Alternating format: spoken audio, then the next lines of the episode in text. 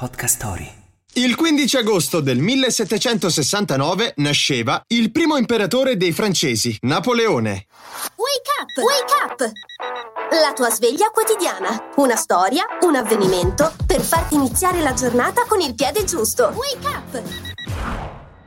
Ajaccio è il capoluogo della Corsica. Isola a lungo contesa tra francesi e genovesi. Una leggenda narra che il suo nome sia un retaggio dell'eroe greco Aiace. Altri dicono che sia di origini più popolari, ma il risultato non cambia. Su quella terra, da poco e definitivamente conquistata dai cugini d'Oltralpe, il giorno di Ferragosto del 1769 vide la luce quello che passerà alla storia come Piccolo Caporale, o più regalmente primo imperatore dei francesi. Napoleone Bonaparte, rampollo di una famiglia della piccola nobiltà italiana, partì da un'isola per conquistare un continente. E visto che niente per caso, fu un'altra isola la testimone dei suoi ultimi momenti. Ma questa è un'altra storia.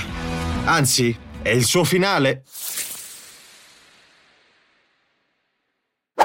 Vuoi conoscere persone straordinarie attraverso le interviste? Su Podcast Story troverai una varietà di podcast che ti apriranno nuove prospettive. Scarica l'app su Google Play App Store per iniziare questa affascinante avventura.